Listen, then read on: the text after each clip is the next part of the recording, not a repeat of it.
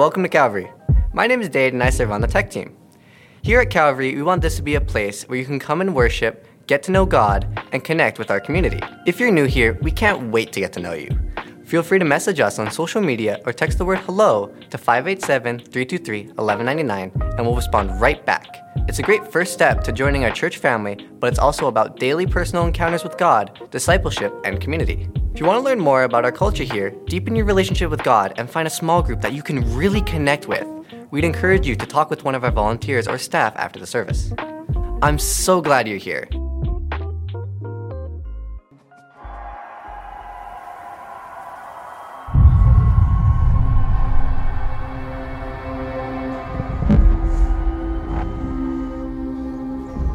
It's a difficult path, this life we've chosen. Never slowing down, never giving up, breaking barriers, pushing limits. Because pain is temporary, but victory is eternal.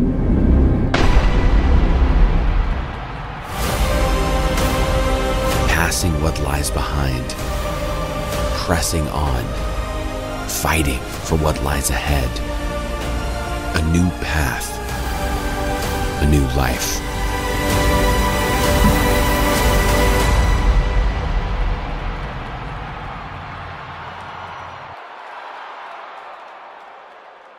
Good morning. Well, this is our third and final message of a mini series from the book of Philippians that we've entitled The Amazing Race. We have looked at both the pursuit of experientially knowing Christ in his power and in his suffering. Then Pastor Doug looked at last week the pressing in, the, the working hard no matter what, in order to gain the prize, which is what we're going to look at here today. What was so worthwhile for Paul that he would give his whole life to gain it? You know, the book of Philippians is probably the most positive, the most encouraging book of all 66 books that make up the Bible. This has been an, a rich experience of getting to know Paul, the Apostle Paul, his love for these people, and what's important on his heart, what's important in how they view this life. You see, his concern is that these believers in this Roman colony of Philippi learn to stand firm in their faith in Jesus Christ despite what some of the people amongst them had been teaching and how some of them had been living. Besides calling some people dogs, he actually did that. We looked at uh, back in November. Our text here is probably is some of the most striking in all of Paul's writing. So imagine with me. The apostle Paul is in prison. He's writing this letter to the group of followers of Jesus that he really cares about. He cares deeply for. He's excited about them. He misses them. He longs to see them again. And he has just finished writing passionately about what motivates him in the kingdom of God. What about this life is so worth pursuing and what he wants to experience when certain people come to his mind? And it's like he's overcome with grief and exasperation. Why? Because he sees that dark forces are already taking their toll on this little church. So if you have your Bible, turn with me to Philippians chapter 3, verse 17. Follow along as I read.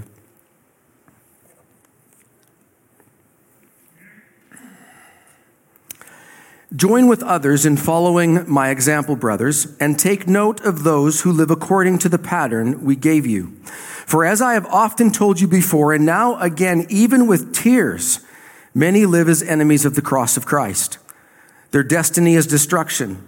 Their God is their stomach, and their glory is in their shame. Their mind is on earthly things, but our citizenship is in heaven, and we eagerly await a Savior from there that enables him to bring everything. Uh, sorry, I think I missed something there.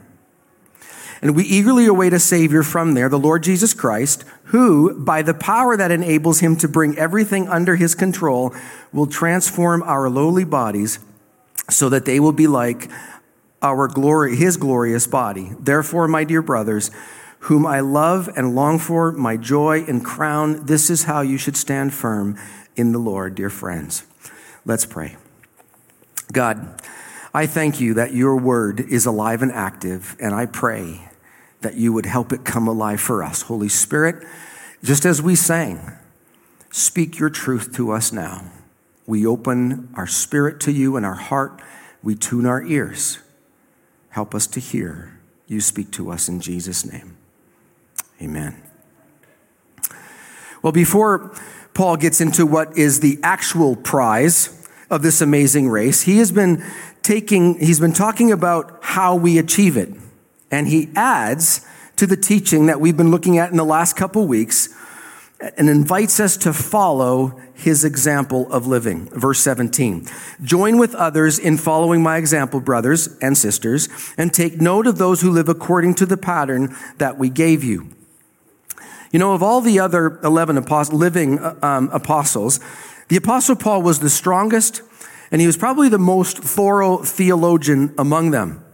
His life, his perspective, his attitudes, his values, his own brokenness, how he lived his life had been so completely transformed by his encounter with Jesus that he often invites people to follow his example as he follows Christ.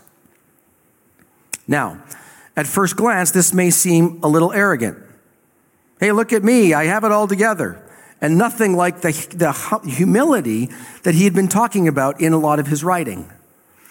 But imitating a teacher had precedence in Paul's Jewish upbringing, in his heritage.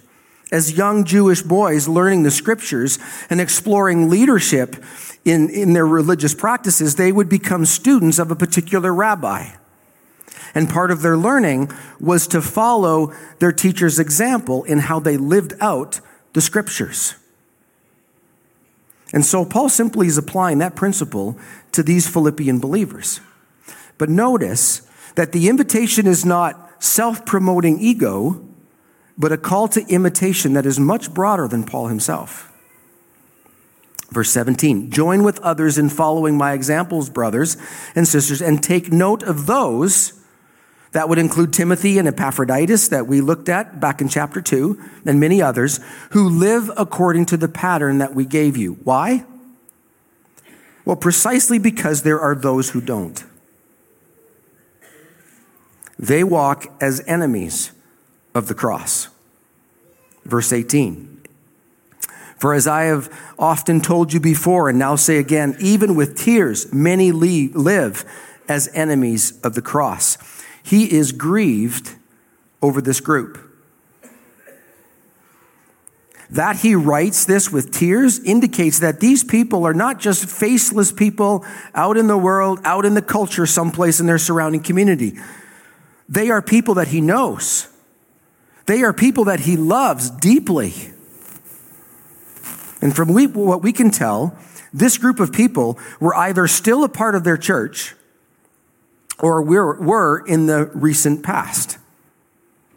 So, just to be clear, Paul is not talking about some random people out there in the world. He is talking about people who were or were actually a part of their gathering as a body of Christ. And as Paul is speaking in their context in the city of Philippi, the Holy Spirit is speaking to us in our context here in Edmonton. To be an enemy of the cross means that we are working directly against that which the cross stands for. Everything that Jesus accomplished through his suffering and his death. The life of an enemy of the cross is the exact opposite. In fact, it opposes, it is opposed to a life in Christ that Paul is inviting people to follow him in. But notice that he's not upset about what these people are teaching. He's not calling them a heretic. He doesn't point out things that they're believing wrong of, about who Jesus is. He is grieving how they are choosing to live.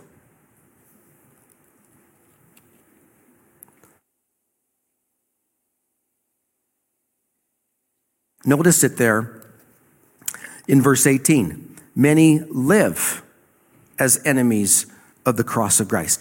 It means the decisions that they are making gives evidence of where their allegiance truly lies. He is saying our choices matter. Even Jesus, when speaking to people or about people who claim to know God and hear from Him, he said this in Matthew chapter 5, verse 16. You can identify them by their fruit, that is, by the way they act. Can you pick grapes from thorn bushes or figs from thistles? Drop down to verse 20. Just as you can identify a tree by its fruit, so you can identify people by their actions. Well, what does Paul have to say about these enemies of the cross? Well, this is where Paul use, uses some of the most striking, the most pithy language of all his writings. It's like he's trying to shock his readers to get their attention. And he starts with the end in mind. Their destiny is destruction, says there in verse 19. This is where they end up.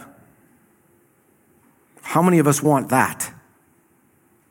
In contrast to what we looked at last week with Pastor Doug, where Paul says that he, he presses towards the goal for the prize of the upward call of God in Christ Jesus. In other words, Paul is pressing to go God's way. He writes that these people are pressing for something completely different, opposite, in fact. And their trajectory is destruction. The great judgment at the end of time will negatively affect their, their destiny forever. What are some of the characteristics or fruit for us to recognize them? Well, he says their God is their stomach.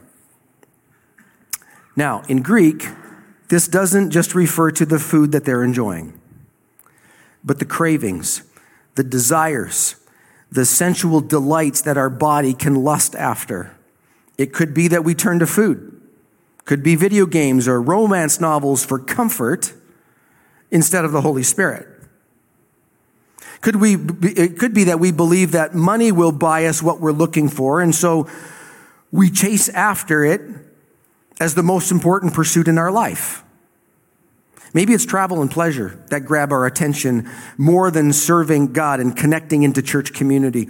You know, it could be as well that which controls us. Could be alcohol, pornography, prescription drugs.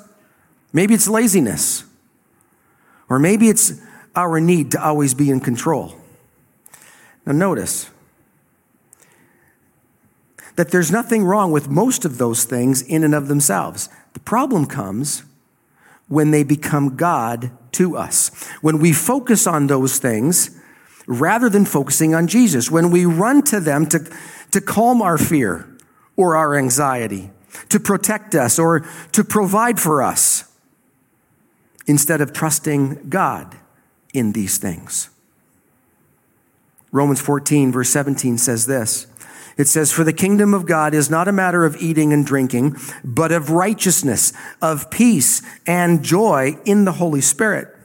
And in another place, Paul says, he's, uh, he writes about that all things are lawful for him, but he's, it, it, he writes, I will not be dominated by any of them. I think we need to be careful of any pleasure that gets the best of us. Anything that gets in the way of our pursuit to know Christ in his power in the midst of suffering. Their God is their stomach. And then he says, their glory is in their shame. The perspective of a person like this that a person like this embraces has become so warped that the very things that they should be, that should be their shame, is what they believe actually is their glory, is their significance. Let's take sexual expression, for instance. God's original intent when he created us in him in his image, male and female, he created them, was to bring profound blessing into the marriage relationship. There is a lot of freedom to explore and to experiment and to enjoy each other. And there's a lot of blessing that comes when we honor God and we honor our spouse in the process. But when God's boundaries are disregarded, which are there, their boundaries are there for our protection and for our blessing. When we just throw them off, the Bible calls that sexual immorality. And our culture encourages it. It celebrates it. And it holds up those who throw off God's moral lim- limitations and boundaries. And this shouldn't be news to us. This shouldn't surprise us. Hollywood, the, the music industry, politics, media outlets, education, social media will often push us towards that which is shameful in the kingdom of God. But Paul is, what Paul is so sad about here, and what he weeps over for these people is that they are in the church and they are portraying themselves to be a part of the church and they are glorying, they are thinking it's a good thing, what is actually to their shame. And anytime we think that it's good, it's a good thing to disregard God and His instructions on how to make life work well, we glory in our shame. It could be that we treat people in ways that dishonor God. It could be that we stand for ideals that are opposite of what God has laid out in Scripture. It Could be that we make decisions in business or in education or even in the church that merely advance our own agenda and not God's. And when we do these things, we are proud of them. We delight in them. When we do this, we are actually glorying in our shame. The question is are we recognizing these things? Are we being discerning in what we watch, what we listen to, what we allow to influence us on social media threads and the things that people say in conversations around us?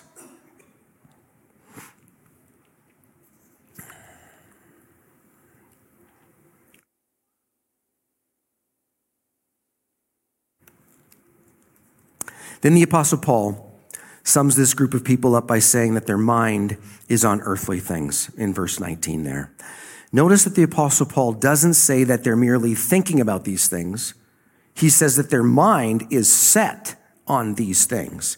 They have determined in their spirit that these things are mo- most important. They live for the present. Their focus is here and now. The lust of the eyes, the lust of the flesh, the pride of life. You know, what makes me feel good? What allows me to escape the worthlessness or the emptiness or the pain that I feel inside? The things we hold most important in this life, they matter.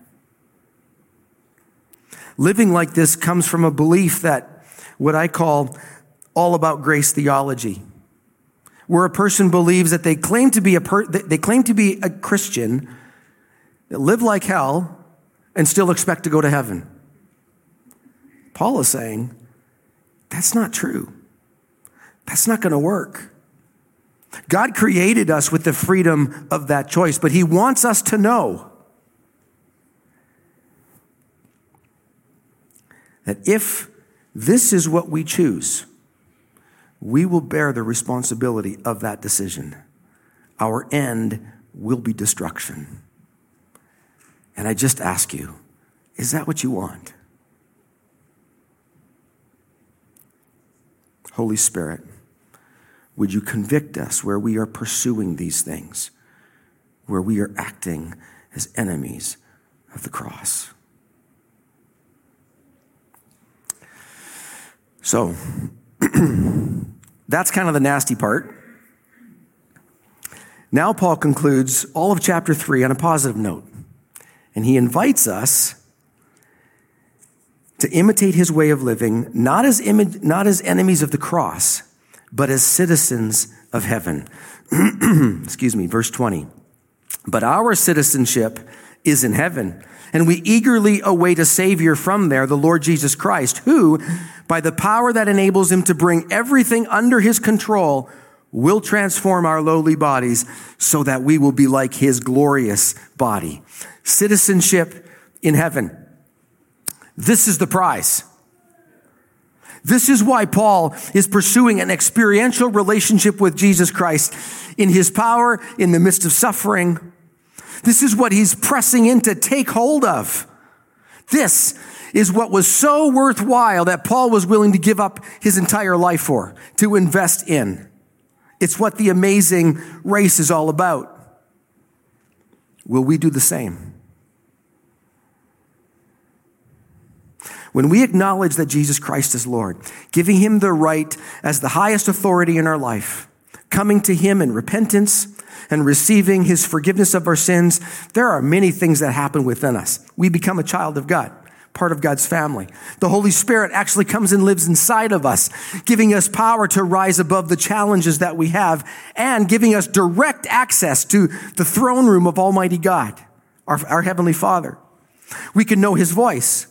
We can sense God's presence in our heart. We can respond to Him and experience His love. And we become citizens of heaven. And in contrast to those Paul just described as enemies of the cross, he says, Our end is in heaven because our citizenship is there. And as opposed to the glory being our shame, our future is being with God and sharing His glory. Now, becoming a citizen of heaven doesn't negate that we live in this world and are citizens of a particular country. My guess is here we have lots of people who are not only citizens of Canada and perhaps not even a citizen of Canada yet. When I was 21, I became a citizen, a Canadian citizen. And with it came all the rights and the privileges of being a citizen of this country. And Paul is not negating this reality in their lives, nor is he renouncing their common citizenship in the Commonwealth of Rome. But the greater reality is that they are subjects of the now risen Lord and Savior Jesus Christ. Therefore, their true commonwealth exists in heaven. You see, citizenship in heaven is both now and not yet. It is not yet because we're not there yet, even though we've got reservations.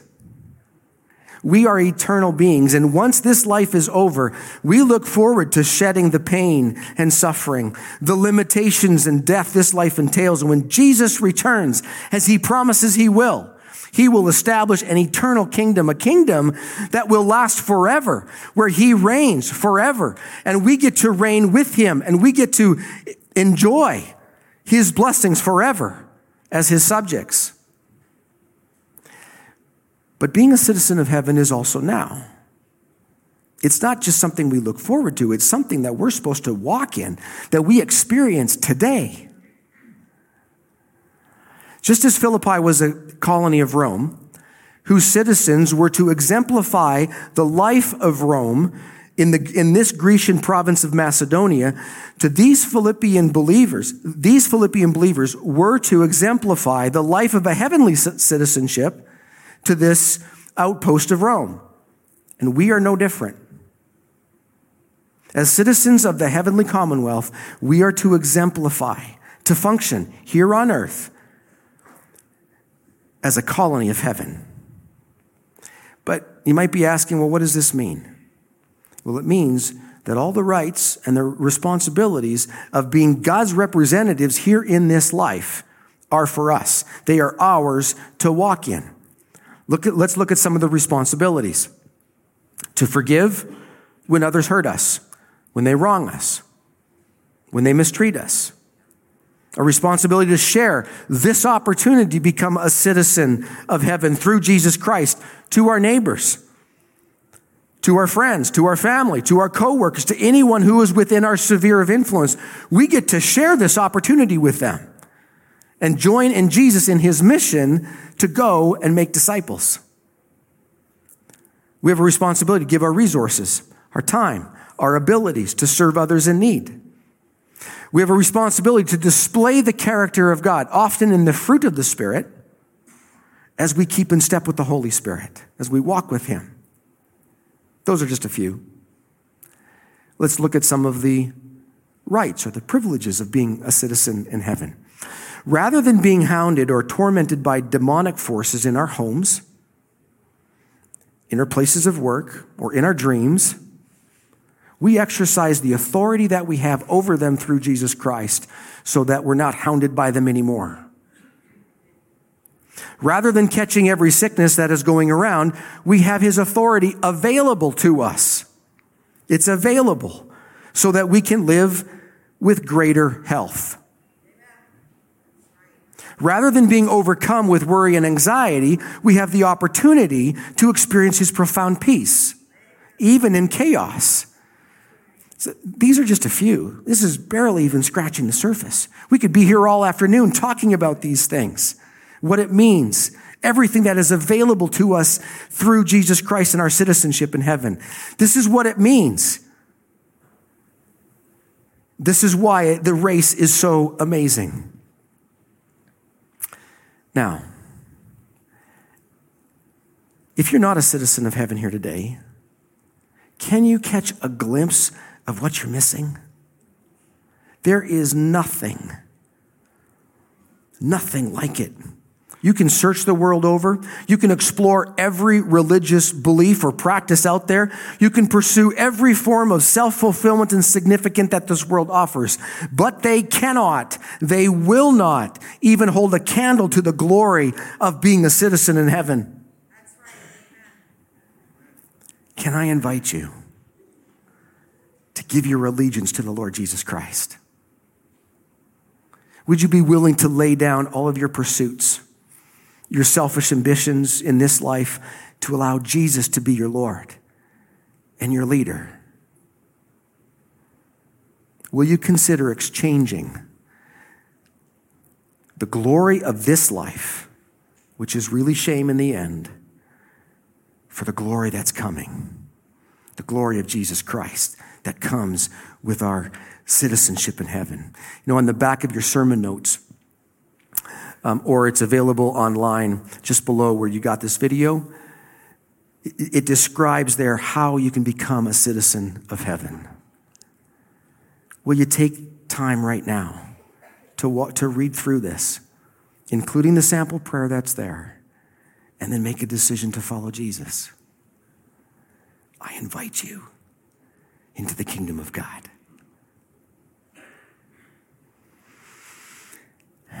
Viewing our life through the lens of our citizenship in heaven, our true allegiance, is key for this is how we stand firm. Chapter 4, verse 1. Therefore, my brothers and sisters, whom I love and I long for, my joy and my crown, this is how you should stand firm in the Lord, dear friends. Standing firm requires us to keep our eyes on the prize.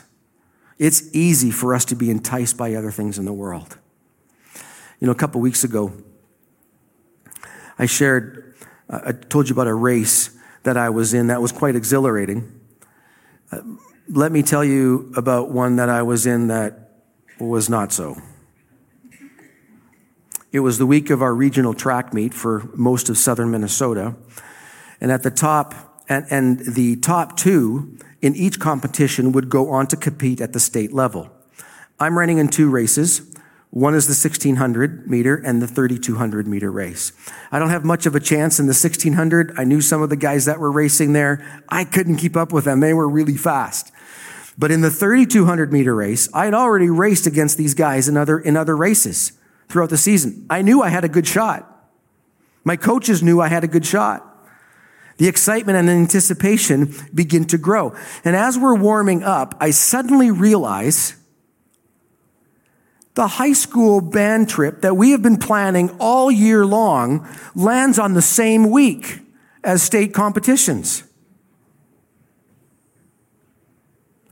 I'm suddenly in a conundrum. If I get first or second in this race, How do I choose between the state track meet and this trip to Colorado? I feel sick inside. My stomach is churning, and I'm going to have to say no to someone. Either I'm going to have to say no to my coaches, and they're going to be really upset because I don't go to state, or I say no to my band instructor and all my instructor and all my friends because I'm not going with them. In my heart, I think I made my decision. And I suddenly develop aches in my muscles and joints that come out of nowhere. Pain in areas I'd never felt before. I go to my coach and complain whether, you know, asking what is going on and maybe hinting that maybe I shouldn't race. And he, I'll never response. I'll remember his response. I'll never forget it. He says, sounds like you're just whining, Barry. you will be fine. You have raced against these guys before and you can take them again. I know you can. Well, as we're lining up, waiting for the gun to go off, I feel unbelievably uncomfortable and I hurt all over, and we haven't even started. And during the first few laps, I'm leading the pack that is just behind the front two runners. Because I'd already made my decision, I'd chosen Colorado over state. They start, those two start to pull ahead of us, and I don't pursue them. You know, the only thing worse than the pain of giving everything you've got in a race is experiencing that same pain without the hope of the prize at the end. My body hurt. I was constantly short of breath. I had pain screaming across my shoulders and down my arms. It was an awful experience, but I made sure that I came in at least third, ensuring that I would not go to state. Well, what happened to me? I gave up the race even before it started. I didn't really even try. I got distracted. There was another goal. There was another prize that seemed better, that was shinier, that was more fun than the exhilaration of competing at the state level. And so I made the choice to not be one of those top two runners. And I just ask us is that what's happening to us in our following of Jesus Christ? Has the lure of this world and the things that are that seem so enticing are they grabbing our attention more than the prize of our citizenship in heaven? In what ways are we making choices that deny the cross its power and its power over sin its power to help us through temptation and the brokenness in some of our relationships. Are we allowing ourselves to dishonor God because there are some things that just seem to have a better payoff right now than honoring God? You know, no matter how loudly culture will scream in our ears, no matter the depth of our despair, the extent of our suffering, or the frustration of our temptation, by following Paul's examples, example here, viewing life through the lens of our citizenship in heaven, and with the power of the Holy Spirit, we can stand firm in our faith no matter what. Oh God, help us stand firm. Let's pray. God, I know, I know firsthand how luring the things of this world can be. They grab our attention. They can give us immediate gratification. They can help us feel good about ourselves when we're feeling so empty, we're feeling so worthless or defiled or rejected. they can give us an, an exhilaration. It's temporary, but they can, they can make us feel like, but God, I know these things are fleeting. I know that there is no power apart from your power. There is no love apart from your love. There is no presence apart from your presence that can minister to us, that can, that can help us in our need, that can help us face our pain or whatever challenges in front of us. There is no one like you. And so I pray that you would help, that you would remind each one of us today to look to you, to keep the long game in mind, remembering that though we live here today and we have to face life in this world, that we look forward to life with you. We look forward to the glory that you will share with us for all eternity because of our citizenship in your country, in your kingdom. And so today, I pray whether it is the first time for some of us, but for all of us, that we would give you our heart. We would renew our commitment to keep you the prize of this race that we are in. We love you and we worship you here today. In Jesus' name, amen.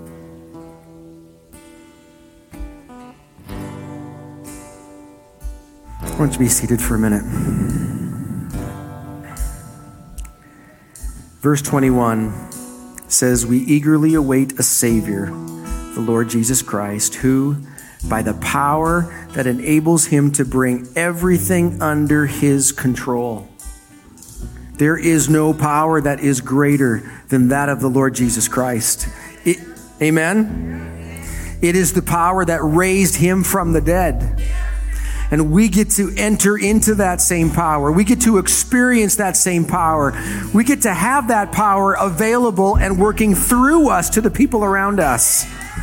There's nothing like it in the world. Nothing. One day, everything will come under Jesus' control.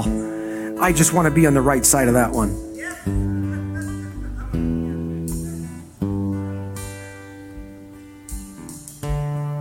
And he says that he will transform our lowly bodies so that we will be like his glorious body. That is the hope we have in Jesus Christ. Nothing can take that from us. That's what we're shooting for.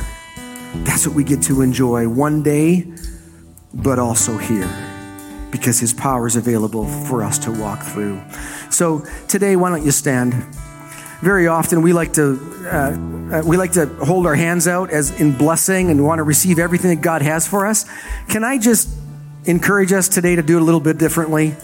Let's instead let's us bless God. So maybe take your hands like this and just go like this and hold them up to God. And it's coming from Ephesians chapter 3. And the blessing is simply this and you can you can just speak along as in your heart as I say it out loud. Now to him who is able to do immeasurably more than all we ask or imagine through his power that is at work within us.